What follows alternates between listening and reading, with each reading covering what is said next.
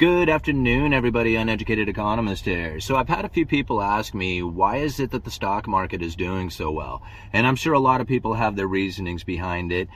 I believe it has a lot to do with the neutral interest rate and then the lag that takes place from the time that the Fed raises rates to the time that it actually impacts the economy. So I'm going to try and uh, illustrate this out for you again because I know how much you love the uh, the drawing that I did in the last video. So we're gonna try this again here. And uh, I'm gonna try and show you what it is that's happening. So if we can imagine, here, let me roll this up. Okay. If we can imagine the neutral interest rate. Now, if you're not familiar with the neutral interest rate, I'm just gonna draw it in this ballpoint pen. It's not really that important, this line. I just wanted to kind of give you something that is going to represent the neutral interest rate. Now, the neutral interest rate is when the Federal Reserve's Fed funds rate is neither restricting nor stimulating the economy. So if it's above, if the Fed funds rate is above the neutral interest rate, it will be restrictive, right? Restrictive. Okay, it'll be restrictive. Um, if it's below the neutral interest rate, it'll be stimulative. Stimulat. How do you stimulative? Did I spell that right? Anyway, you guys get it. Okay, so above the uh, neutral interest rate, restrictive, below the neutral interest rate, stimulating. Okay. So the Fed funds rate, when it is at neutral and not accommodating nor restricting the economy. Another day is here and you're ready for it. What to wear? Check. Breakfast, lunch, and dinner? Check. Planning for what's next and how to save for it? That's where Bank of America can help. For your financial to-dos, Bank of America has experts ready to help get you closer to your goals. Get started at one of our local financial centers or 24-7 in our mobile banking app. Find a location near you at bankofamerica.com slash talk to us. What would you like the power to do? Mobile banking requires downloading the app and is only available for select devices. Message and data rates may apply. Bank of America and a member FDIC. When you need mealtime inspiration, it's worth shopping Kroger, where you'll find over 30,000 mouthwatering choices that excite your inner foodie. And no matter what tasty choice you make, you'll enjoy our everyday low prices, plus extra ways to save, like digital coupons worth over $600 each week. You can also save up to $1 off per gallon at the pump with fuel points. More savings and more inspiring flavors make shopping Kroger worth it every time. Kroger, fresh for everyone. Fuel restrictions apply. The Fed can lower interest rates to stimulate the economy. Okay? And so if we can imagine that the Federal Reserve has dropped interest rates to zero, right? And if at the time that they started this interest rate dropping, right, the neutral interest rate was i'm just going to make up a number say it was 1.5% right? Now a lot of people said it was somewhere around 2% 2.5% nobody knows exactly sure where this neutral interest rate is. It's really kind of an assumption and then there's a few people a few economists out there who come up with these formulas to give you an idea of what they feel the neutral interest rate is. The reason why there is no set number for the neutral interest rate is because really it's a forward looking interest rate. It has a lot to do with inflation expectations on where the markets or the people or the economy believes that the interest rates are going to be in the future. And that generally determines where it is that the neutral interest rate is or where it's heading. Okay, so if you drop interest rates down to zero, right, and the Federal Reserve has interest rates here over at 0%, what will end up happening, and depending on the length of time that this takes place, is that the neutral interest rate will begin to fall. Okay. And so if we can imagine it here after they've kept interest rates down for a little bit, the neutral interest rate might actually fall to 1%. Right. Now, when you think about this, right, how stimulative is the economy or, or is the, I'm sorry, how stimulated is the economy when the Federal Reserve went to drop interest rates, went to the lower bound of zero, and then the neutral interest rate started ticking down behind it?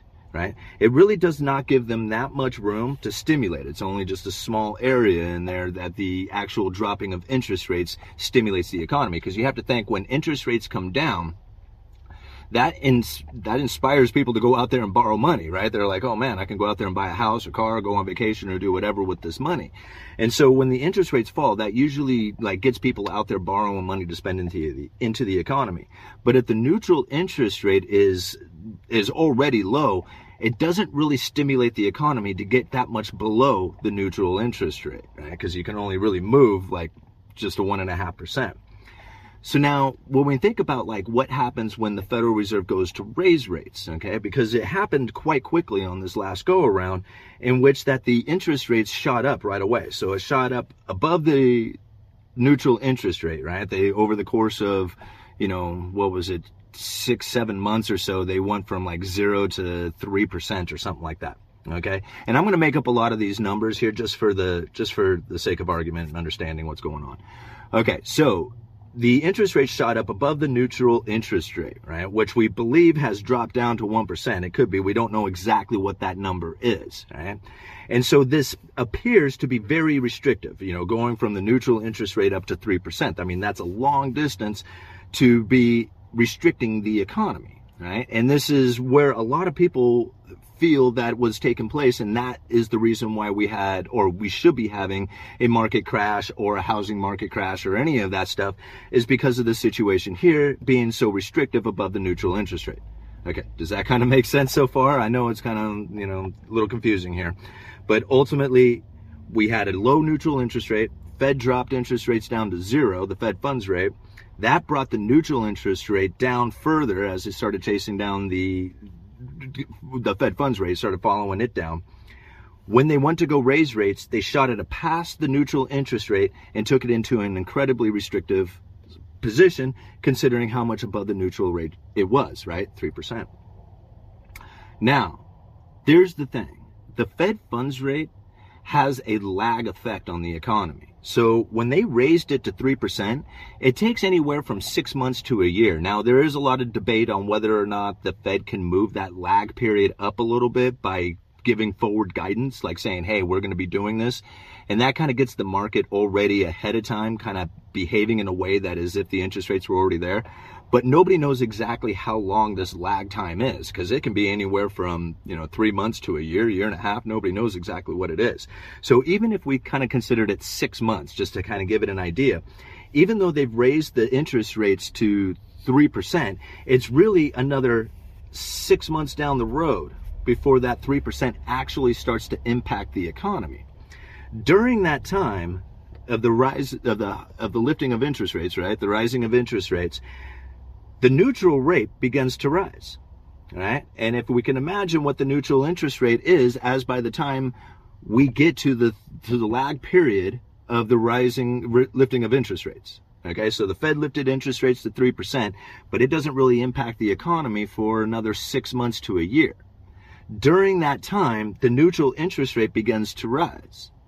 And what you end up having is is a neutral interest rate that may be at one and a half percent again, and the actual impact of the Fed funds rate might be at 3%. Much different than what people are assuming would be from the 1% neutral interest rate to the 3% that would be kind of intuitive to when the Federal Reserve goes to raise rates, you would assume that this is the interest rate that is restrictive. But again, it takes three months to six months or whatever for that Fed funds rate to actually impact the economy. And during that time, the neutral interest rate begins to rise. So even then, people kind of assume that we're up here at like, say, five and a quarter percent. Okay, I got up into the restrictive area, but you can imagine that, like, since this time, the, the rising of Fed funds rate has brought it up to five and a quarter percent, but really, we're only experiencing somewhere around three to four percent, right? Not the five and a quarter, but three to four. And the neutral interest rate has begun to rise. So meaning that we're not this restrictive, we're only this restrictive down in here. And that is the reason why we're seeing the markets doing so much better than what people would anticipate it doing at five and a quarter percent. Uh, I hope that helps. Uneducated economist, you let me know.